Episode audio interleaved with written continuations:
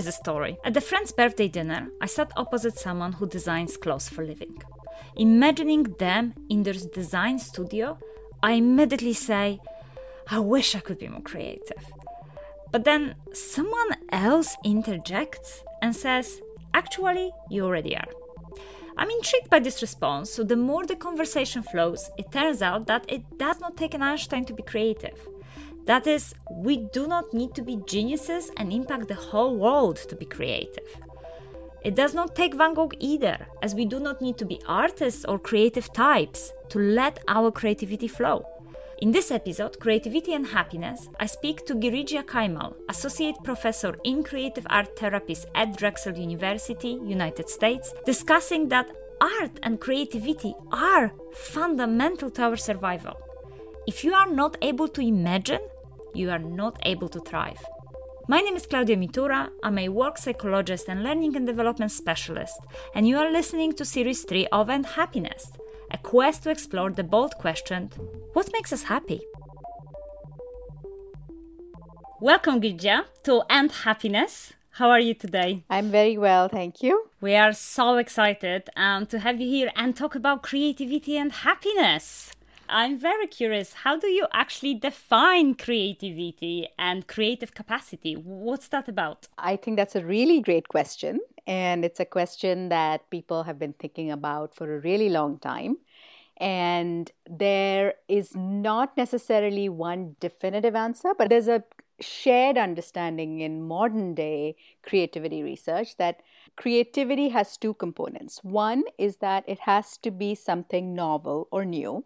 And two, it has to be something useful. And, it, and by useful, I mean something that helps humanity, helps us see things differently, experience things differently. So, novel and useful. However, a problem has been that in modern society, we think of creativity as somehow the domain of only a select few brilliant, genius people, which I think my life's mission is to say, nope, that is not the case. That definition is what is called big C creativity the idea of transformative, inventions or discoveries that change the course of human history. Those are few and far between. But I strongly believe, and I am supported um, by research in evolutionary biology on this, that creativity is something inherent in all of us. And this is referred to often as small c creativity, which is the idea that you might bring novelty and usefulness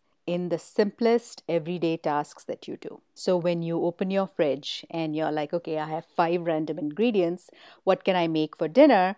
You have just engaged in what people would say is small c creativity. You have put together something useful, which is a meal, and you have done it in a way that's novel, which is put together ingredients to make something hopefully palatable in a way that you hadn't previously done. We engage in this all the time because our brains are predictive machines. So, unlike other living beings, what distinguishes human beings is that we have this tremendous capacity to imagine.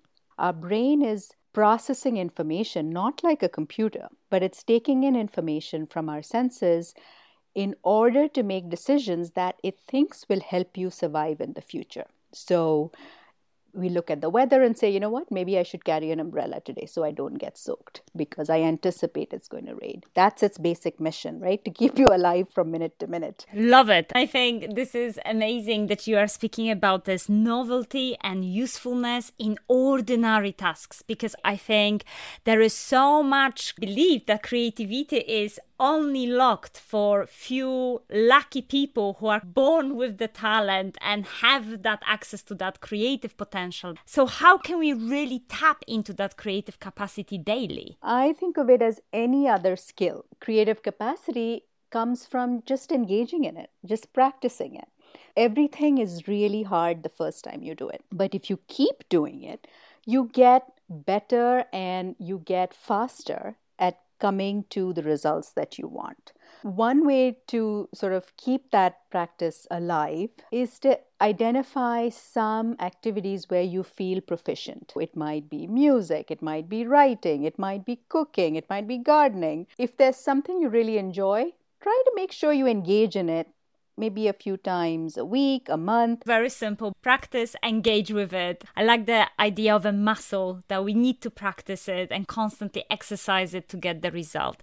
Is creativity connected to resilience in any way? Is that something that can help us go through tough times? Absolutely. If we can imagine things, that is both our gift and our curse. The very thing that helps us problem solve and come up with innovative solutions is the very thing that can paralyze us into anxiety and inaction. I do a lot of visual art. Sometimes I might write, sometimes I might doodle, sometimes I might do fiber stuff. I use my visual practice as a way to process both difficult emotions or difficult experiences as well as as a distraction. So creative expressive practices can really be a spectrum sometimes you might be so upset you're like oh my god i can't even deal with this right now. I'm going to go do something else. Sometimes we need to do exactly that. We need to be distracted because we cannot really process or deal with the difficult experience in the moment. A little bit later when you have some time and distance you're like you know what? What was that about? Why did i react that way? Why did that upset me so much and then maybe you could unpack it a little bit. Maybe you talk to someone about it or you doodle or you make a piece of music or you write some poetry. In that act of doing what you're doing is you're telling yourself you know what? I have the agency. I have the capacity to problem solve the struggles that come at me. And I might do it in this way. And what you're doing with your creative practice is you're saying, this is the way I'm going to make sense of it. And what a lot of artwork gives back to us is a mirror. So when I make something, I draw something, I was like, oh, that's what's been going on with me. Oh man, I'm a hot mess today. Or at other times, oh wow, I never thought of it that way. Maybe that is what is going on. So it gives you perspective. And once you have some perspective, then you are able to sort of reframe the experience, however challenging, and integrate it into your story. This is who I am. This is what I do. This is the experience that has come at me. What have I learned from it? How will I apply this in the future? And what the art gives us is a time to, to reflect and learn and integrate experiences into our life story. I love the spectrum, and I think I, I, can definitely relate to lots of different components of it. When I get creative, I always uh, feel that my mind is going on a vacation because it's so occupied with writing or doing some arts and crafts that I cannot think about anything else. But I also like the fact that it's supposed to be reflective mm-hmm. and kind of think about integrating it in your storytelling mm-hmm. and identity. So, can creativity help us to shape our identity in a, any way then? That capacity for imagination can be creative or destructive. If we can imagine worst case scenarios and get really anxious, or we can imagine best case and creative scenarios which can make us sort of innovative and productive. And it's always up to us. And every response in many ways is an adaptive response. So for example depression and anxiety they serve a purpose. There's a reason why these mental states exist. Anxiety is actually preparing you for a range of scenarios and telling you these are all the ways in which things can go wrong. But if you look at it that way, you're like, well, all right, these are all the ways in which it can go wrong. Can I also think of all the ways in which things can go right? All the ways in which things can go well for me in ways I couldn't even imagine. Our brain is wired to look for negative responses, to make you fearful, to protect you, to keep you safe. So that is where we'll instinctively go. And what creative works do is counter that and say, nope, there might be other ways to look at it. I work in the field of art therapy, which considers the idea that everyone has creative capacity, everyone is an artist, if you think of artistry as self expression. And in times of struggle, when we don't have words, to express ourselves, other forms of expression can communicate. I had one particular patient come in, his hands were shaking, he had um, a tumor uh, removed, and because of that, he had a severe tremor. And by the end of the session, we did some collage work. He spoke about some of the challenges he'd faced. And by the end of the session, his hand tremors went away. And I said, Oh, you know, look at that. And he's like, Yeah, I feel relaxed now. And when I feel relaxed, tremors are less. And that's something we have seen in our own studies. We've seen people's cortisol levels go down when they engage in self expression that feels authentic and feels like they are able to truly communicate how they feel. Another example is some of the work uh, done with military service members with post traumatic stress and traumatic brain injury. The research has found that a lot of traditional talk based therapies like cognitive behavioral therapy do not help people with trauma because those who've experienced trauma often cannot process it just with words. So, something like art therapy helps them visualize and gain perspective on the experience. So, we have had service members talk about art making as a way to integrate what felt like a really disintegrated sense of self after a brain injury, finding ways to communicate with others when they just didn't have the words. And instead of acting out violently or lashing out physically at those around us because we are not able to self regulate, channeling that into art helps express ourselves in ways that are helpful rather than uh, destructive. It's amazing to see that power of creativity with such traumas and such a difficult life experiences. What about those ordinary moments of usefulness and novelty? What happens there when it comes to our happiness? The end goal when you engage in self expression that feels novel and useful you feel really good about yourself, right? Oh, look at me. Look at me solving that problem. How awesome am I? yeah. And we have literally seen that in our studies. We measure something called self efficacy, which is our self perception of whether we can handle challenges that come our way, whether we can problem solve, whether we can deal with things with a sense of competence and mastery. We've seen this shift even within like 15 to 20 minutes in participants, that sense of like, oh, I got this. And when you practice that problem solving through creative expression, you can translate that into other aspects of your life outside of that session.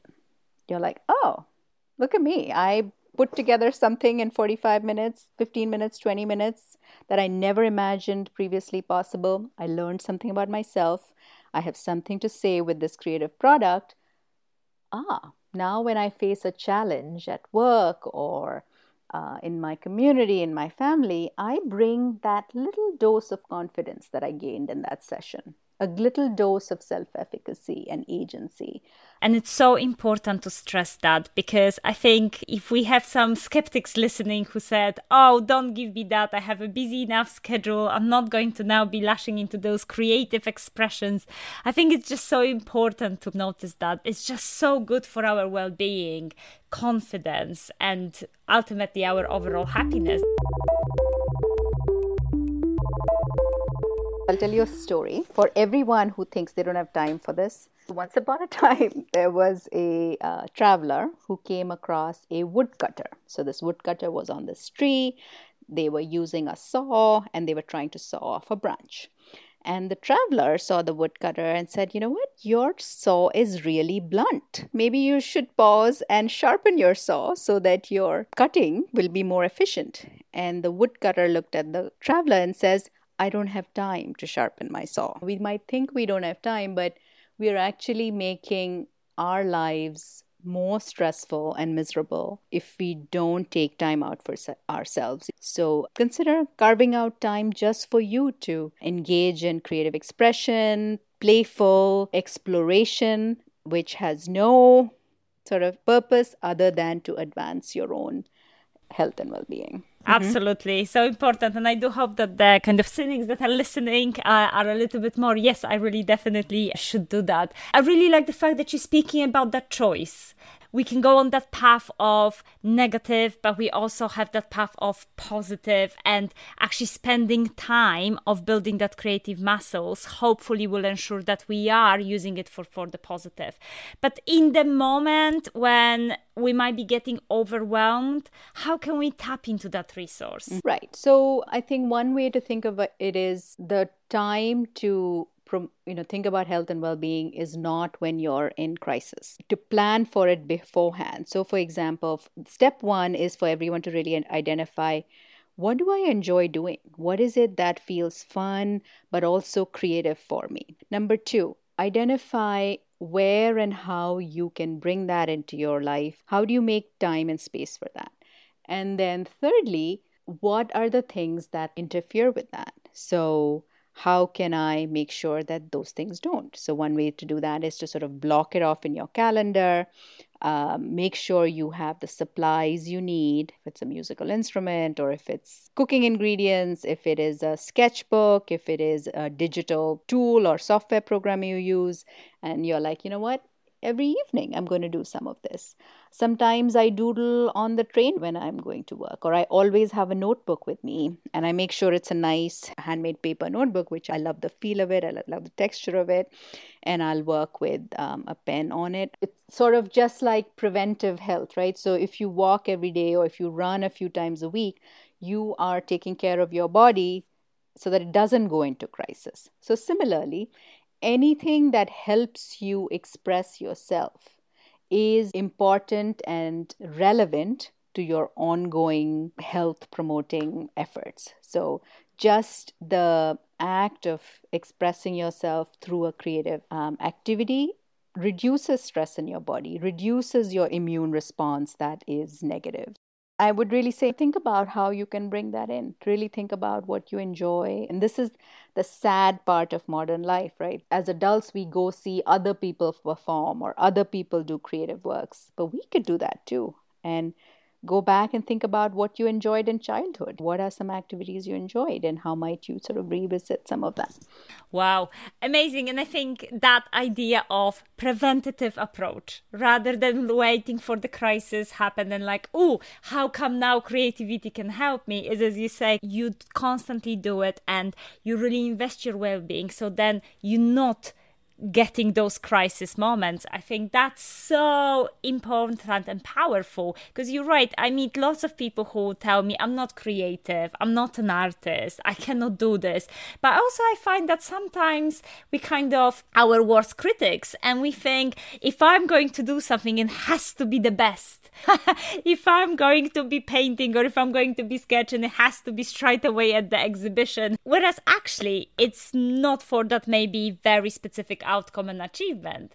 We're speaking more about the idea of the process and how the creativity is helping us to calm down in this moment and really build our resilience muscle rather than I need to become an artist and I need to become famous now. This is the biggest irony. Like every time you go for a walk, do you put a pressure on yourself saying, I'm going to be an Olympic level like speed walker? No. We go for a walk, we enjoy it, do things because they are pleasurable and they connect you to the people and things around you do it to feel grounded, feel connected to this world. Use your creative capacity to learn more about yourself and those around you and sort of live more meaningfully and deeply in the world. Forget everything else. Any final practical tips for our listeners to apply? One is approach everything as a story. So, everything around you has a backstory a tree, a stone, a pebble, the strangers you meet on the street. Everyone comes from somewhere. See the stories around you. And if you can see things as stories, you can see the connections of what came before and what came after. Notice the people around you. What is the story of the person sitting across from you, maybe on the train ride? What is the story of the person sitting across from you in a restaurant? So, if you approach the world with curiosity, you're constantly going to get new ideas and to really sort of pay attention to the responses in you. What are you drawn to? What do you really like? What does that tell you about who you are as a person?